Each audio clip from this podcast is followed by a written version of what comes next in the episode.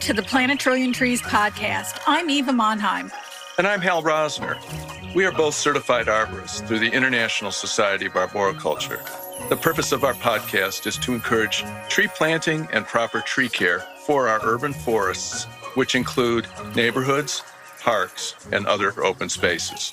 We will also cover a myriad of tree topics, including the important role trees play in relationship to the climate crisis. Thank you for joining us.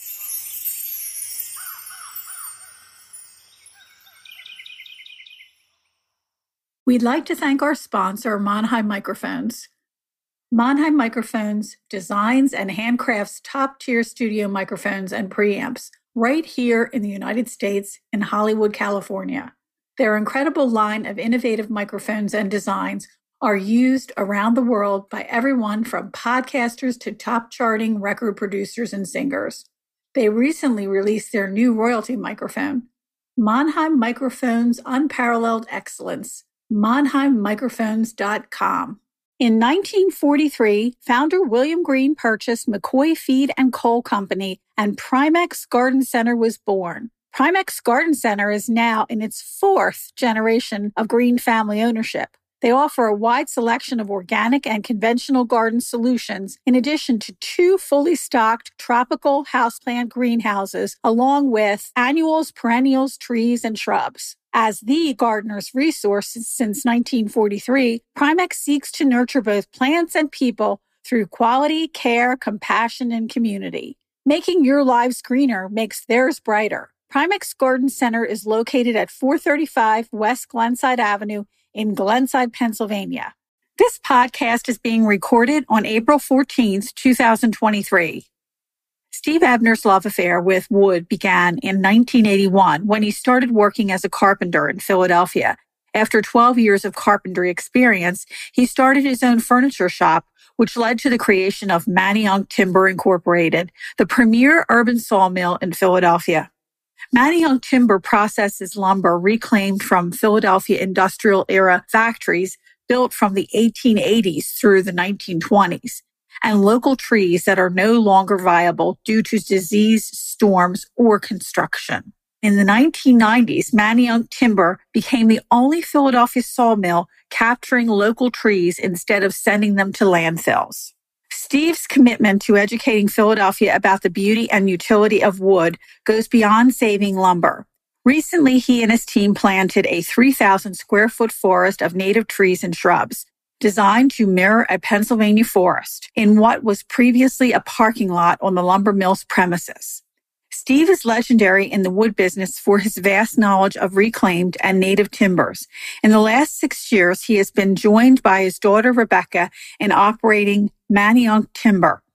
Rebecca Ebner is the manager of Manayunk Timber, bringing several years of experience in working in organic vegetable and animal farms and organizations focused on expanding access to healthy foods in Philadelphia.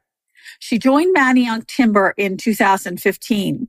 Over the past six years, Rebecca has learned every aspect of the business from milling and sawing lumber to furniture construction. In her current role as manager, she is responsible for activities such as coordinating customer service, generating social media content, managing the showroom, and assisting in overseeing the yard and with material acquisitions. Rebecca graduated from Barnard College in 2012 with a Bachelor of Arts in Urban Studies and Environmental Science. She brings a passion for urban sustainability and community engagement, a commitment to Philadelphia, and an involvement in creative and artistic projects to her work with Manayunk Timber. Welcome to the Planet Trillion Trees podcast. Steve and Rebecca, we're delighted that you could be with us today. Thank you. Thank you. We like to jump right in, guys, and just find out a little bit more about the Ebners as far as your respective backgrounds. Where did you grow up and how did you find your way to urban wood reclamation and, and milling? I grew up in Philly, actually not too far from here, up the boulevard at Harbison and the Boulevard. lived here a long time. And when I was very young, let's say 17, 18, I moved around the country, had different jobs, mostly in heavy industry, I would say. Worked for the railroad or worked offshore in the oil fields. I, I did a fair amount of farm work. And then I came back to Philly around 81. And somehow I got a job with a contractor because he was building a deck in Chestnut Hill. And as soon as I touched wood, I'm there like, what is this stuff? You know? Never thought much about wood until then. I built a house with my brother in the 70s, but that was mostly new construction plywood. There wasn't much solid wood or even different species of wood I even knew about. And from that moment on, I basically knew I was onto something new, you know? And at first it's you're trying to learn the craft, but at the same time, I was just mesmerized by wood. And it wasn't too many years later, I would say 83, I think we bought an abandoned house around 83 or 84, and, and I was going to need a lot of wood. And I just started to see a lot of old wood not really being reused or reclaimed. And uh, it was very easy to get for free, even, but you had to have a place to put it and machinery to handle it, especially to process it. So I didn't have none of that. So I, I actually started to look at the water tanks on top of factories, which were very easy to lift. One or two people could lift each plank, and we could break them down with regular woodworking machinery. And then after that, I worked as a contractor for 10, 12 years as I rebuilt the house and started to collect more wood.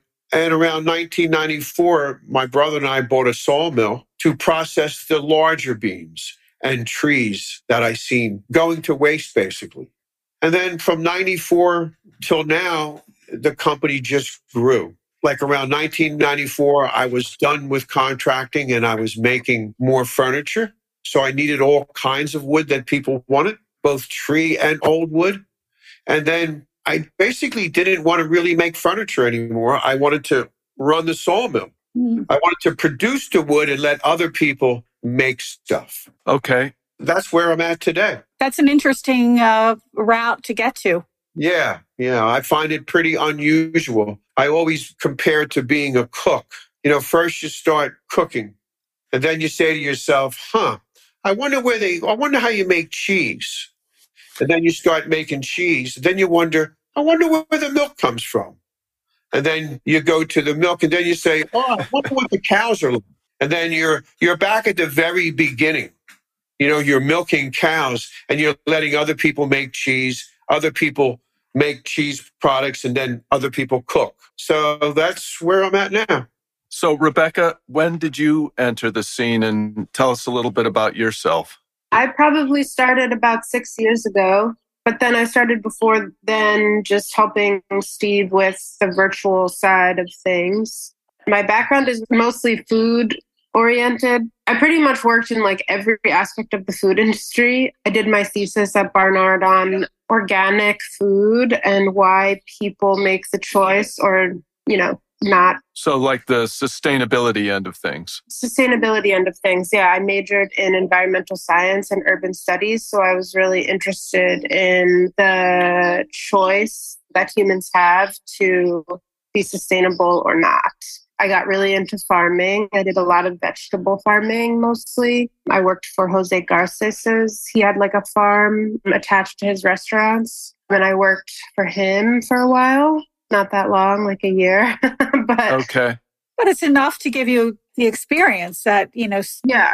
Working with those kind of people just is so so different than working on a farm without having the connection to the chef yeah kind of relates to what steve was saying with like you know going back to the beginning you know why i was very curious working for restaurants like where does the food come from how does it get here how do restaurants that source organic and sustainable food like actually get to that point so I worked for an amazing farm in Sonoma called Green String Farm. It's in Petaluma, California and the program sort of director is this famous guy named Bob Cannard, and he was friends with and worked with Alice Waters. And so that interest of mine definitely assisted and like helped with a very smooth transition to Manayunk timber. Sure.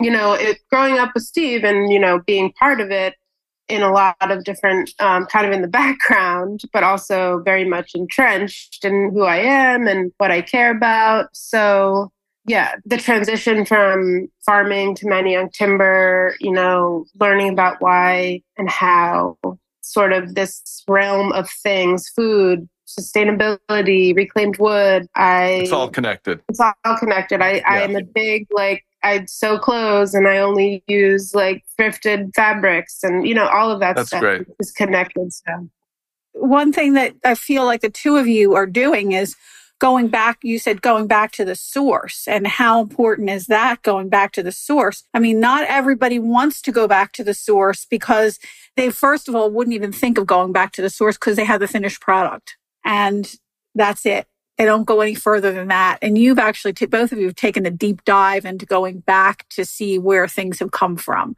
And I think that's an explorer kind of attitude or mission, if you will.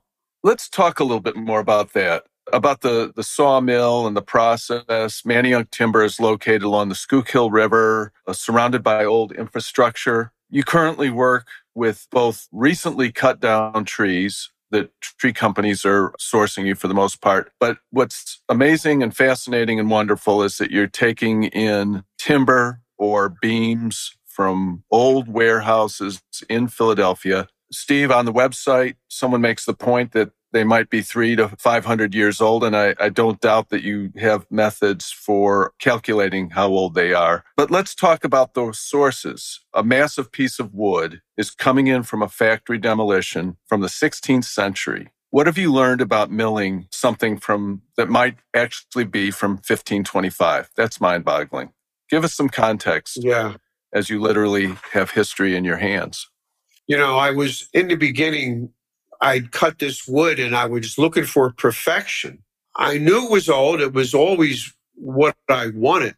But as you cut it and you see the age and the history, it's just, um, yeah, it's, it's hard to explain.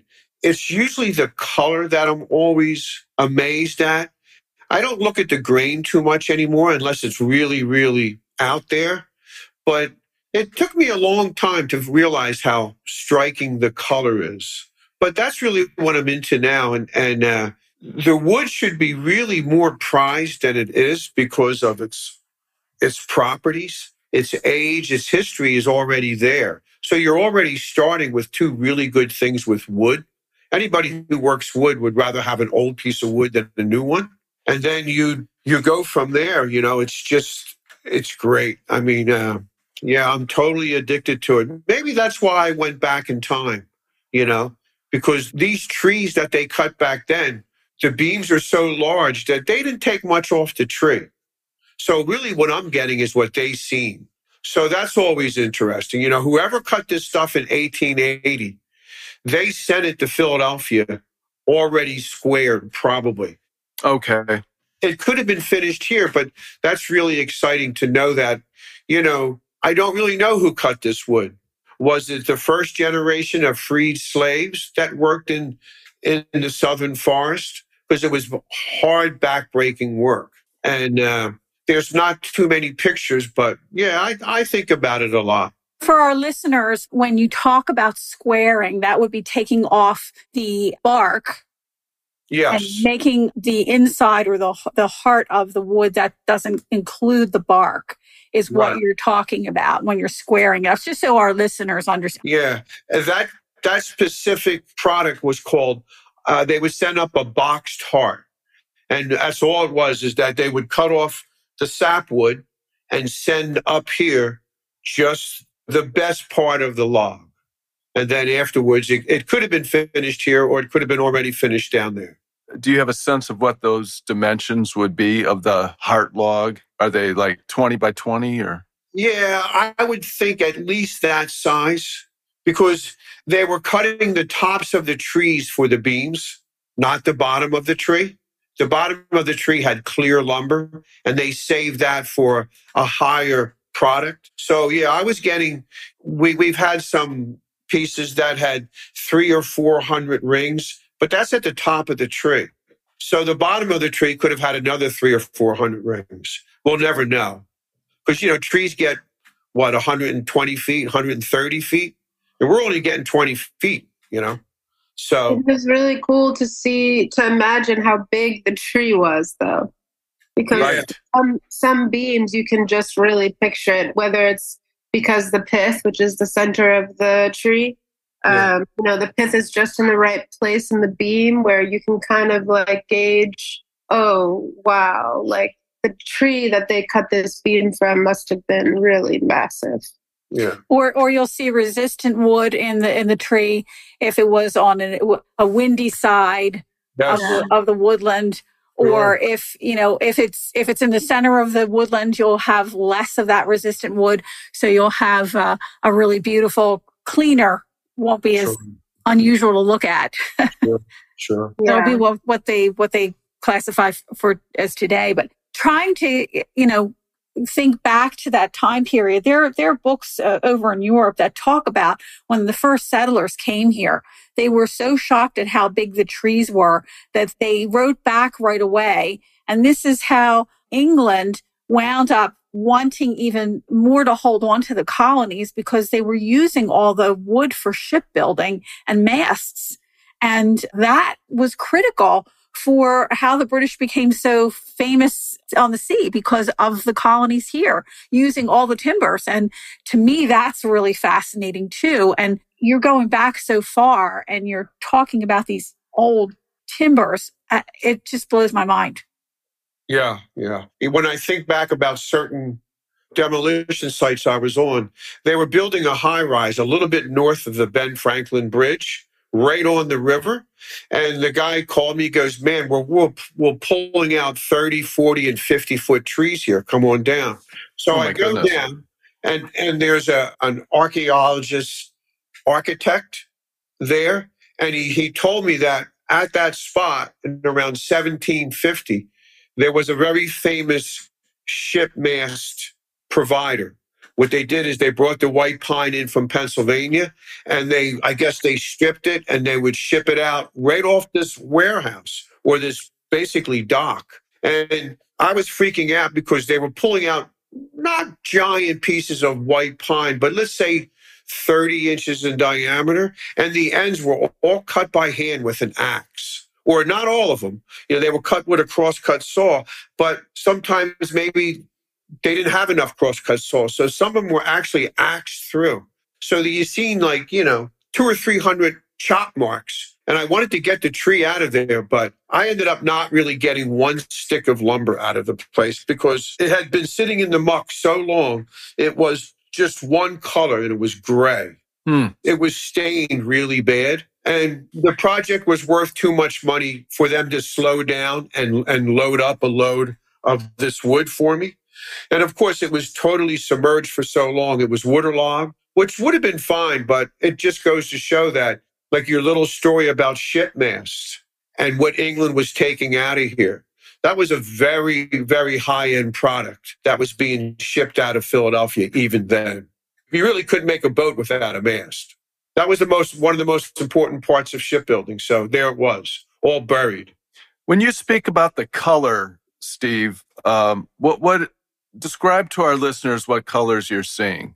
Out of the, the beams that we cut today, Yeah. hmm Well, it's it's kind of hard to describe, but it's always a deep color. If it's yellow, it's a deep yellow. If it's red, it's a deep red. You know, white pine can be pretty boring, but we get some really beautiful, you know, like a butter color pine that that comes out, or kind of a reddish pine. It's probably because it's so old, even though it hasn't been hit by light in the middle of the tree or the beam. I can't explain it. It doesn't look like new wood, that's for sure. Even in a big tree that we saw now, same thing. It, it might be a 90 year old tree, but it doesn't have the color of a three or four or 500 year old piece of wood, you know? I see. I was going to pose a question to Rebecca since you're coming out of the sustainability uh, uh, field there, and what insights you might have in terms of what all this urban wood reclamation and and uh, recently cut log reclamation how does that play into to the bigger picture? And and why should a tree company think about bringing logs to you rather than you know sending them out to the landfill? Yeah um, that's a good question. I think that kind of like a conundrum that i feel we come across almost every day um, especially recently where the city of Philadelphia is trying to figure out what to do with all of the trees that are falling, whether it's from insects. Infestation, yeah, emerald ash borer. Right. Yeah. Mm-hmm. Or, you know, some whatever. Um, there's a million trees that fall and come down and have to be cut down every day. And so there's a constant I would say a constant job, concern, worry about where do they go, what happens, you know, what what are the next steps in the process to figure out what to do with all of this material. Yeah. Um, and Manayunk Timber and places like us all around the country and the world are just part, should be part of that equation. Um, and unfortunately, we're often overlooked and not really part of the conversation as um, you know they try and get us involved but i think that there's a lot of missed opportunity you know they kind of want to lump everything together so like if Manayunk Timber was to be a resource for the city, we would also have to figure out what to do with like all of the lower quality wood that you can't make furniture out of, for example. We would have to be the ones to figure out how to store an immense amount of lumber. Um, we, like a lot of getting far away from your question, but um, I think that um, it's important for cities and and companies and tree companies and and plant people, tree care people, demolition people, developer people to take into consideration places like Manayunk Timber because one, they can figure out a way to mitigate some costs that it would take to throw away a huge amount of waste because we we buy it. So not only will they not have to throw that wood away and pay to do that, but they could possibly come out on the other side. Um, right. Would it be helpful if there was somebody like yourself going around to different tree companies that are removing trees and say, this one's good, this one's not, this one's good, this one's not. In other words, someone who could actually make the call right on the ground when the tree is coming down. You can actually see it and you can determine whether it's going to go for chipping, whether it's going to go for mulch, whether it's going to go, whatever it's going to go for. And if you had somebody like that, it would yeah. really expedite the uh, process. But also think about that chain, like you were saying, there's this long chain of where things have to go. It would expedite that and cut a lot of costs down, not only from putting things into landfill, but also helping you as a sawmill to pick the best ones that can go to you for yeah. your work. That's going to give the best end product because you yeah. don't want you don't want an inferior product at the end, right? right? That's really important. And we don't want to be responsible for figuring out what to do with quote everything else because we just don't have the resources, the literal space, and honestly, the money or time to do that. So, yeah, that would be ideal if we could be on the scene, but it's just Steve and I, you know? So, maybe maybe there could be maybe there could be people that are trained to be yeah. graders yeah. Uh, right on on the on the site maybe uh, a, a new class can form where you're creating graders that yeah. will will know what you're looking for and say nope this is this what they want no they don't want that. Yeah. I think that would be an awesome job for the city to create as a professional job because then from the get they can organize their materials and possibly stop the issue, which I know they're having now, of kind of like creating just like a dump for everything. And they're always asking Steve for a long time now, um, you know, can you come down and like look at what we have? And it's kind of like, yeah, maybe like 20% of these trees we can use or less actually. But how do we get them? How do we choose them? How do we, you know, where do we go? She's only talking about the city. Most trees are taken down by private companies. Most private companies are like two people, you know. There might be a little bit larger companies that maybe have a yard and they can store 20 to 30 trees. Because, you know, they're, they're not stupid either. They might be able to chip the branches and all that stuff, but they want to get rid of the logs whole so they don't have to handle them a lot. There's very many layers of where these trees are. And there would have to be, just in the city of Philadelphia, you would probably need 10 Manayunk timbers just to hmm. handle the private trees, the amount. Let Fairmount Park deal with them. But all the rest of the trees that people have to take down, and this is not even including the suburbs where most of the trees are to begin with. So yeah, I mean, you would the infrastructure would employ thousands and thousands of people, but we don't make stuff like that anymore. You know, we don't make a whole lot of stuff by hand, but that doesn't mean it, it you wouldn't, you know, or you couldn't. It would have to grow slowly and yeah, I don't know. You know, you have to remember wood is a really, really competitive product. Okay, yeah. Yeah, it's really competitive. We can't compete with upstate Pennsylvania. They can cut wood in more in a month than we do in two years. You know what I mean? So it's very cheap, actually, wood. We don't even use much in our homes anymore, except for the framing part. You go into somebody's new home and the, the baseboard is two inches high and the trim is very small amount of the total. But that's not to say there's a market for all the wood that's laying around and going to landfills, no question. But, you know. Yeah, we, we got a lot of customers that is super grateful that we are located within the city limits because they don't want to go wherever to find the wood that they want to use. But also, I was going to say that we get a, a customer where, you know, they really want to save the tree because they have memories associated with it or for whatever reason they want to use it. And we saw people's trees to whatever dimension they want all the time. And basically, we saw it and then they take it away and they figure out how to dry it, how to stack it, how to do all of that but we're happy to help people sort of like make a tree that they have into lumber. Yeah.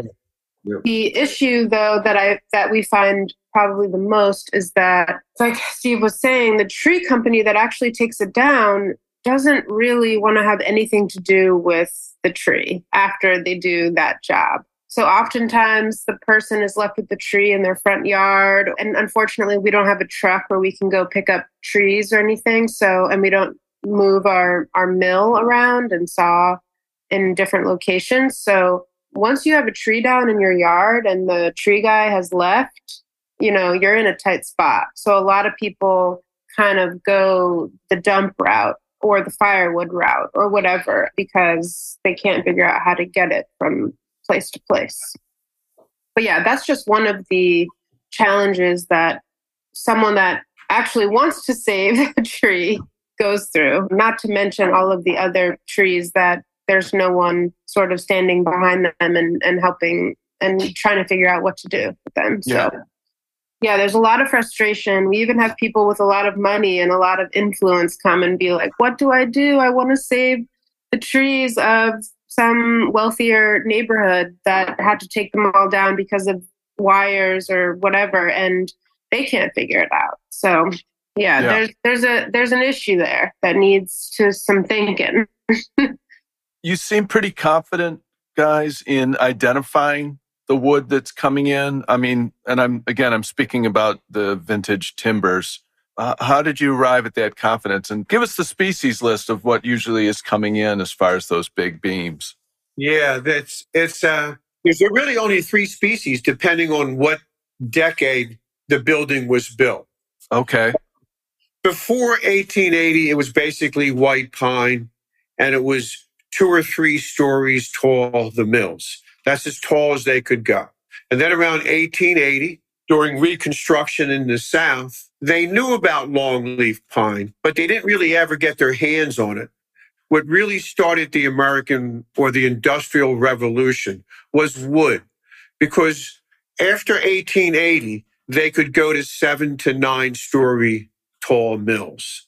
So let's say you're, you're making carpeting in the city of Philadelphia, and along comes this wood called longleaf pine pound for pound, it's stronger than steel. So before you maybe had a two story little mill. Now you can build a nine story factory. And so you make all the little houses around the mill and you increase production to such an extent because your footprint is very small. Most of it's up in the sky. So you went from 1880 to about 1900 they cut all the longleaf pine out. And then around 1900, Douglas fir from the West Coast arrived to take its place. And then around 1910, 1920, they invented the steel I beam. And they never really built a tall wooden building again. That was the end of it. And it was steel and concrete after that. So there's a very short window, you know, maybe 50 years, maybe, that they built massive wooden buildings, you know. Okay. And just for clarification, so I'm visualizing this correctly and for our listeners as well. When you speak of, did you say like a nine story mill or a 12 story mill? What does that mean? Well, you know, if you, there's still a few left in Philly. Um, I have pictures of, of the wood that we bought out of, let's say, this building at Sixton Brown, made actual sails for ships and it was seven story and it was really, really constructed. Okay. So seven stories up. It was only, you know, let's say a city block square, but it was seven stories. And you, you talk about cutting edge. You know, Philadelphia was the second richest city in the country. So, you know, Philadelphia has some of the richest corporations and they, they have the, uh, the reputation of building the best industrial buildings that were built back then. Like they invented an engineered beam, which was only three pieces bolted together. But as they went into the tree, they could get rid of any defects. And then there's only three species. So it's to me, it's kind of easy to look at a piece of wood, even though it's gray and beat up. Right. I know what it is almost immediately, you know. But then I, I have a good memory of where most of the wood came from in my yard. I remember the buildings. So that's kind of neat. But that's being lost now because a lot of times, you know, they're they're down before we even get the wood. So we don't know the history as clear. Sometimes we, I used to ask the uh, neighbors back in the 80s and 90s. It was really good to get firsthand knowledge what the factory made before it closed in like let's say 1965. You know. So that's it for the species. Yeah. They never made mills out of oak spruce, or any other material. And the Douglas fir, where was that coming from? Well, you know, once they brought the railroad through, I would imagine California, Oregon, and Washington, probably not Canada. And the, the big white pines, you know, they were, Pennsylvania was all cut by the time 1790, Pennsylvania was basically clear cut. So the, the bigger trees came from Minnesota, Wisconsin, Ontario, Quebec, and then uh, it switched to down south. And the longleaf pine forest was so big, it basically started at the uh, the eastern shore of Maryland, went down to Florida, went west to Texas, north to Arkansas, and then all the way back over to uh, the eastern shore of Maryland. It was basically one species of tree, even though there was yellow pine, slash pine, and loblolly. It was virtually all longleaf pine. Where, now, when did they use chestnut? I know that chestnut was used in barns, but and homes and, and almost everything. But chestnut was commercially going by like let's say 1900 1910 i think the blight really came in right yeah yeah but yeah i i guess in order to make a mill since it was designed by professionals chestnut trees grew straight. I, I've always wondered why they never made mills out of chestnut, oak, I mean, the oak forest along the Mississippi River, you know, was like 60 miles on either side of the river for over a thousand miles. It followed the river. And it was a dense oak forest. You know, I don't know where that wood went. And I've seen pictures of the oak trees. They're, they were just as straight, maybe not as straight as softwood trees, but, you know. Oh, because of glow- growing close to each other. Yeah, yeah. And it, was, and it was a virgin timber. All this wood was never cut before the people who first cut it. You know, it just, it was the original forest. Right. So, right.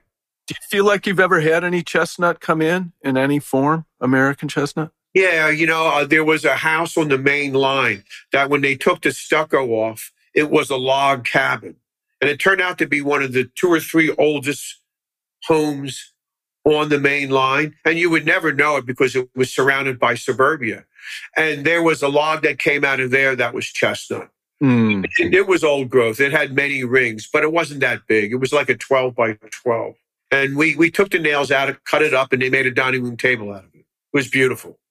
So you're talking about how as the availability of say long needle pine stronger than steel allowed the mills to be built to additional stories. Yeah. Right. Right. Within that construction, are these mills that were bricked but used the beams interiorly? Yes. Yes. Okay. And and were the beams interspaced on each floor? or yeah. was it only at the roof? No, it was it was each floor, and they were they were not timber frame buildings. They were designed. They changed the design. A lot of things changed around 1880. Before 1880, there was construction didn't really change too much since the Egyptians. They had mortise and tenon. The joist sat into a pocket on a big wooden beam which was the way they did it for literally thousands of years. But then they realized through engineering that that was not the way to do a mill. You just wanted to sit the beam on a solid surface, let's say like a brick wall, and then come across, and there's one post in the middle, and then the, the beam went to the other wall so that all the pressure was down and there was no joinery involved. And all they did was each floor was a, a complete mirror of the next floor. All the weight was distributed on top of each other with very thick flooring. Okay. Mm-hmm. Yeah. Very and, descriptive. That's great. Yeah. Because a lot of Philadelphia buildings, since they knew, since it has this reputation of superior industrial buildings, we made a lot of cloth in Philadelphia, which meant looms. And these looms were giant cast iron machines, usually around 12 to 13 feet long.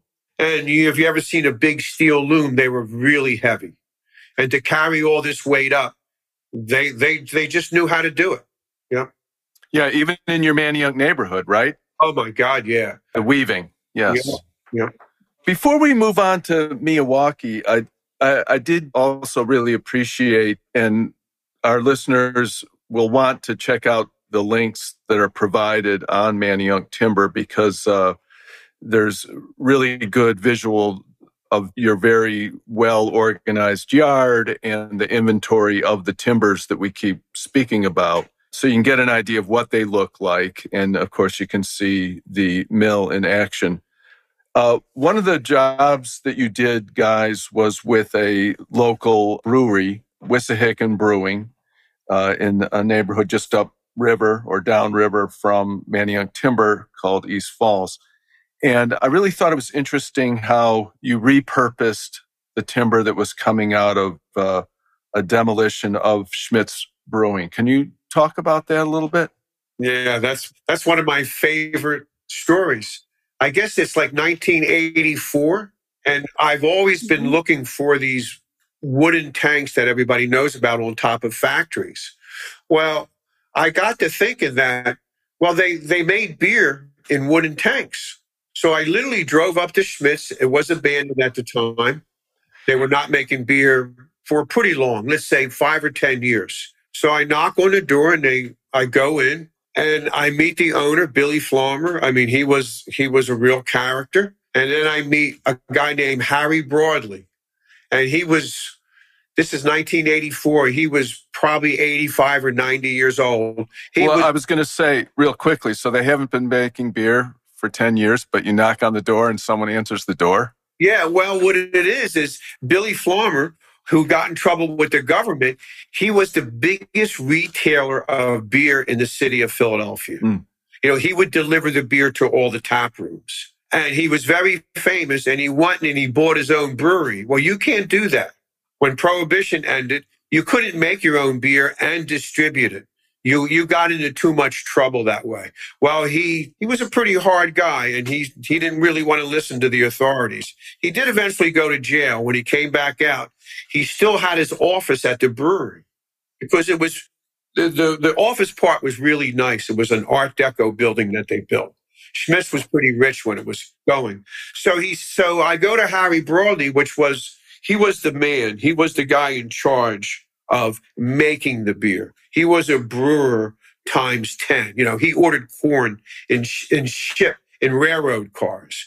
He ordered sugar in railroad cars. So it was a giant place. So he takes me in, first he takes me into the, uh, the hops room and there was about 18 tanks, all a beautiful brown color. And they, they were vertical tanks and they were made out of what they would call Tidewater red cypress. And he told me about the wood. You know, it's, it's all waked with beeswax on the inside and they were around 13 to 15 feet tall, about 15 feet in diameter. A whole room full of this beautiful wood. Coming from Louisiana, you think? Well, Tidewater again grew from Maryland Oh, all the way to Florida and then up around to Texas, but only in the tide. That's why they called it Tidewater Red. And so he then he brings me into the really the heart of the factory, and he's all these what I've never seen before horizontal wooden tanks made out of redwood from California, and they all have little brass stickers. They were made around 1910. Same thing with the with the Tidewater Red Cypress tanks, and you know I should have went into deep debt that day, and I should have bought every stick of wood in that place. But you know, me being not very rich and um, and not not really having much room, you know, I, I bought a couple thousand sticks of each. The redwood was 16 feet long, and it was two. It's always two and three quarter inches thick, and it's between five and seven inches wide. Whereas the uh, the Tidewater Red, it wasn't a larger tree than the redwood, but since it was closer, the sticks were all two and three quarters, but they could be eight, nine, ten inches wide. So I was able to buy both of those woods. And then when these breweries started to open 25 years later, all these microbreweries like Wissahickon Brewery, I said, look, we can make you the most beautiful countertop in your brewery made by the original staves of Schmidt's Brewery. So that's what we did. We, we machined them, we glued them up, and they told us what size they wanted. And now they have really deep history in their own brewery of actual staves from Schmidt's beer. did you handle the demolition yourself then down at Schmidt's? Did you have to take those tanks apart? Well, actually, they would take them apart. Okay. and then but we would we would carry them out and like i say since they are not really big planks you know we could handle them and of course you know it was a giant wooden building with huge long leaf pine beams which we actually never got when the building was eventually taken down 20 years later i didn't get a stick out of the place it's ironic isn't it Yeah. I was in there okay. first 20 years before. But uh, we did our own demo. Actually, I went and got the wood out of Ortlieb's brewery. Too. Oh, and Yeah. that was that was Sure. actually Jersey cedar. Again, built around 1910. And that's beautiful wood too. I have a very little bit of that left. Chamaecyparis thyoides, the Atlantic white cedar. Right, right. That's gorgeous. Uh, They used to use it as a um, an indicator plant when the ships would come up the river as to where the fresh water began. Once they saw those, they knew that they could drink the water safely. You know, they used to mine it first. Did you know that? That's interesting. mine it. Yeah, yeah. When the settlers came across the pine barrens, they could dig down a little bit in the cedar forest and they would see thousands of logs in, in the mud. right below the surface. So they said, Hosh, this is easier than cutting them down. And of course, it was higher quality wood. It was maybe thousands of years old. Who knew? But they had they had fished it out pretty fast. They they said all the wood in, in Carpenter's Hall is built with it. The original roof to Independence Hall had a Pine Barrens dugout cedar. So Wow. yeah, So hand Wow. excavating yes. the timbers. Bombs. Oh my goodness, that's a whole new world right there. Subterranean harvesting. Yeah, they they say there's they After- say there's more trees under the water than on top of the land. that doesn't surprise me. You know, after Sandy, that that they they were devastated there, and the trees can't grow there anymore because the salt has inundated the area. So the trees were cut down and milled right there. They had portable yeah. mills No, brought I'm in talking about if if the wood can make it into the muck into the water. below Mhm. the the oxygen level, they last hundreds and hundreds and hundreds and hundreds of years just sitting there because they they can't rot. So that's interesting. And the other thing before we we go on to another subject is the sustainability of the local trees Yes. is unending. There's always going to be trees that are coming down because of storms or because of disease or because of, like Rebecca said, wiring or whatever. So there's there's no end to them. It's it's a totally recyclable and reused product, really forever. And Manayunk Timber, in the end, will be just trees because the old buildings will be gone or they won't be taking them down anymore, and you just won't get that much wood like you do now. So that's that's the big future right there. Is the local trees that are the big mills won't touch them because they have hardware in them. Somebody hammered a nail in them 20 years ago and no one knows it until till we cut into it. But that's the future. in our time together, we've talked about trees, you know, 500 years old, 300 years old, the 90 year old sugar maple from the suburbs or whatever.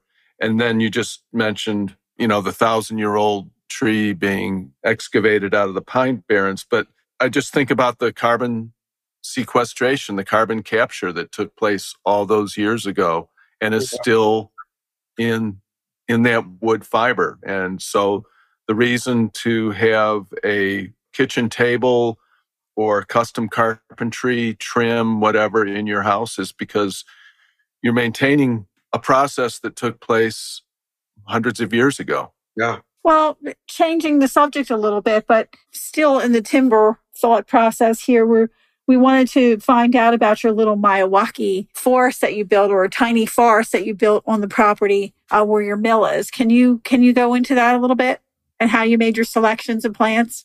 Yeah, to me, the, the the tiny forest. Before I even knew of the term, and it was really only last year, but I've been wanting to plant basically a forest that you, when you walk in Fairmount Park, that's what you see. But I wanted really to do it for education reasons. So when our customers come, they can see like, wow, this is a Pennsylvania forest. You know, we'll have hickory, oak, every tree that I that grows in Fairmount Park, I want to grow in our forest. Hell, Hal just brought me some pawpaw trees a couple of months ago. So we'll have those growing in a in a few years. But when the customers come and they see the trees, they see the sawmill, they see the wood being dried, and then they see the products that we have in our studio, they can really see the total A to Z. But then when they sit in the forest on a bench, they can really see how we are where we are. You know, this this little plot of land can produce so much, and you know how Mother Nature is. It's crazy efficient. You know, if if you think we're efficient, just look at what they, the, a forest can do. There's a guy who rents a little part of our property, and he said a typical Fairmount Park has a plant every square foot. So we have about 3,500 square feet of the little forest. So we have to get 3,500 plants, and we're only at like a couple hundred. And to think like, how can we fit a couple thousand more here? Well, that's the way Mother Nature does it. It, it crams everything in. Every little space will not stay empty for long. yeah what's the dimensions of the of the parcel I want to say like 75 feet by 50 feet. I think it's about, like Steve said, 3,700 square feet. Hope that's right. Somewhere around there. okay Um, yeah, it goes along one of the sides of our bays and then kind of juts out into what used to be the parking area and then kind of returns back around um, and makes this beautiful rectangle with two entrances, access, two different access points to inside the building through the forest. So we send customers out, you know, and they get to walk through the forest with their kids and whatever. It's really fun. And then, um, yeah, so we we have every we have some black locust trees you know that was really cool that our tenant is a plant tree nursery guy and he he found us some cool trees that are actually hard to find um, because no, no one cares about them like you know just some like native evergreens and stuff like that um, right yeah, we got some white cedar. We got a beech tree. Everything that grows in Fairmount Park. That's where we're headed for. Yeah. We haven't gotten any Osage orange yet, but you know, I want to get trees that are really hard to find.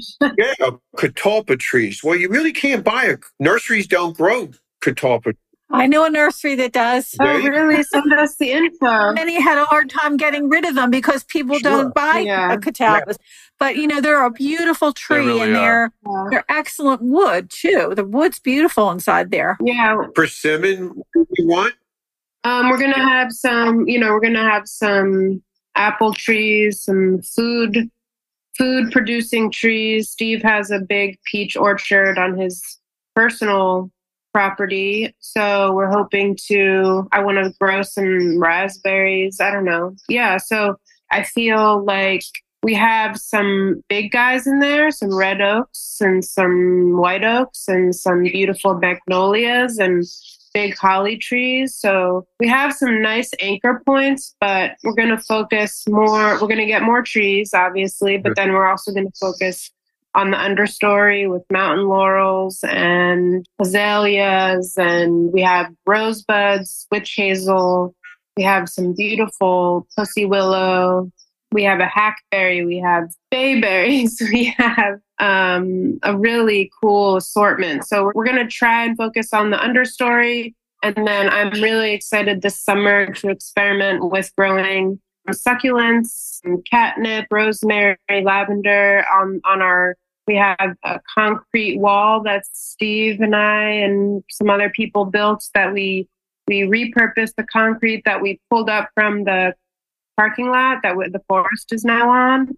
We built this three foot high, beautiful sort of rubble wall, and I'm going to grow plants and native succulents and mosses all over it. So I'm excited about that part. They call they call that urbanite. Yeah, yeah, exactly. Urbanite. urbanite that's, yes. that's the saleable name yes, for repurposed concrete. yeah, and it's nice. It's clean, and it's it's about five. The pad was about five inches thick, um, so now I just have to find plants that really like calcium. there you go. Yeah. What was your uh, soil medium? Uh, was real heavy clay. Clay, but the entire place where our mill is was built on backfill. Yeah. From Dad, you can de- you can describe it better, but I think it was it, ash. It was on backfill, and then before they pour this huge pad, concrete pad.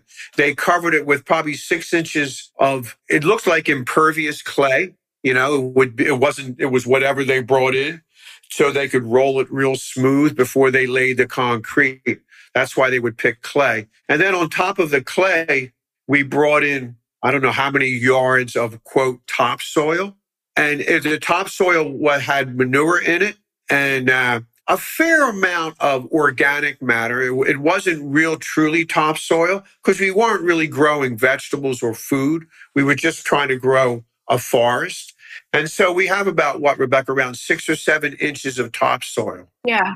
Mm-hmm. So we're probably going to have to experiment with that clay underneath that maybe won't let the water go through. So some plants will do really well. And then other plants we'll have to watch you know, like a holly mostly grows in sandy soil. Well, there's no sandy soil here. So we'll have to watch that that doesn't get too much moisture, you know. So it's certainly interesting how many more plants that we need. And so it's, I would like to get some mushrooms growing too. I don't know how you do that, but You have to seed with spores. You can do that. It's very easy. We did that at the university with my students. They had a ball doing it too. Um, but we have to ask our favorite question, which is because we're coming up on the hour here and we want to find out which trees you're kind of resonating with these days. Rebecca, let's hear from you first and then we'll hear from Steve. Which What's I'm your- resonating with? Well, this time of year, the paulownias on our property are about to bloom and they are awesome. They smell so good and Mhm. they have a beautiful flower. So I'm really looking forward to that. That's a good. That's a good one. That's it. It has a really great fragrance, as you mentioned. It really, the fragrance really takes over the whole yard, even over the smell of the of the wood um, and the and the milling, and it's it's really something. Um, it's one of my favorite times of year at the lumberyard. That's that's the first one we've had somebody say Paulownia, and I ju- I I Yeah, totally love Paulownia Yeah. too. I just Yeah, think, oh, it's one tree we don't have to plant because it's already there. Yeah, a good old invasive Yes. species, right? Yeah. yes, But the wood, uh, other than that, the wood is very interesting. Um, I'm uh, I'm cutting it more and more, and the uses of it are unbelievable. But I have two favorite trees that never really slow down: is any kind of cedar tree and any kind of fruit tree. Like right now, I, if I turn around, I can look at my crabapple tree, which has green leaves first, and then the flower comes out, and it's nothing but this magenta, beautiful. The whole thing is magenta. And then Mm. right next to that is a pear tree, and it's got this beautiful white flower. And like Rebecca said, I have I have like a little mini orchard over here of around 40 peach trees, which are now just ending. They're different than the apple trees. They or the pear trees, they don't produce leaves first, they produce this flower first. And they have this beautiful pink flower that then starts dying and is being replaced by this beautiful light green leaf. So they're they're my any fruit tree and any cedar tree. That's basically where I'm at. that's exciting. Those are answers we have very not had yet. That's good. Yeah. Well, we appreciate all the time you've taken with us today, and we wish you continued success. and And hopefully, people will uh, take it to heart as to how we can save more of our urban Yeah. timber, and maybe even create classes in in finding people who want to do grading of wood, so that Sure. you know you get what you need and everybody else gets what Yeah. they need, and it makes it easier for everyone in the long run. Sure. Yeah, and I, I think one quick closing comment is, you know, we know the wood is there, as you guys have pointed out, that the, the vintage timber is going to go away, but there's no end to There's no locally harvested trees. But eh, for the marketing equation, what has to happen is that the building trades and the contractors, they have to start thinking about heading over to Manayunk Timber and similar businesses rather than Yeah. hustling to the big box store because it's easy to, to slip in and get what you need in terms of plantation or farmed timber from the south. Everyone grumbles about the plywood and the two by fours and things like that. But to really make it a instant connection of I'm going to buy vintage repurposed wood for my client rather than the, going the easy route. Yeah. That, I mean, that would be one marketing strategy for sure. You know. Yeah. local sourcing and that sustainability in the forefront. Yeah. Sure. Yeah. Well, thank you so much. Thank you. And good luck to Manayunk Timber and Oh yeah. Thanks, guys. continued success. It was great meeting you. Great meeting you. See you in the neighborhood. Take care. Bye bye. Bye bye. Bye bye. The Planet Trillion Trees podcast is edited by Andromedan Recordings in Hollywood, California.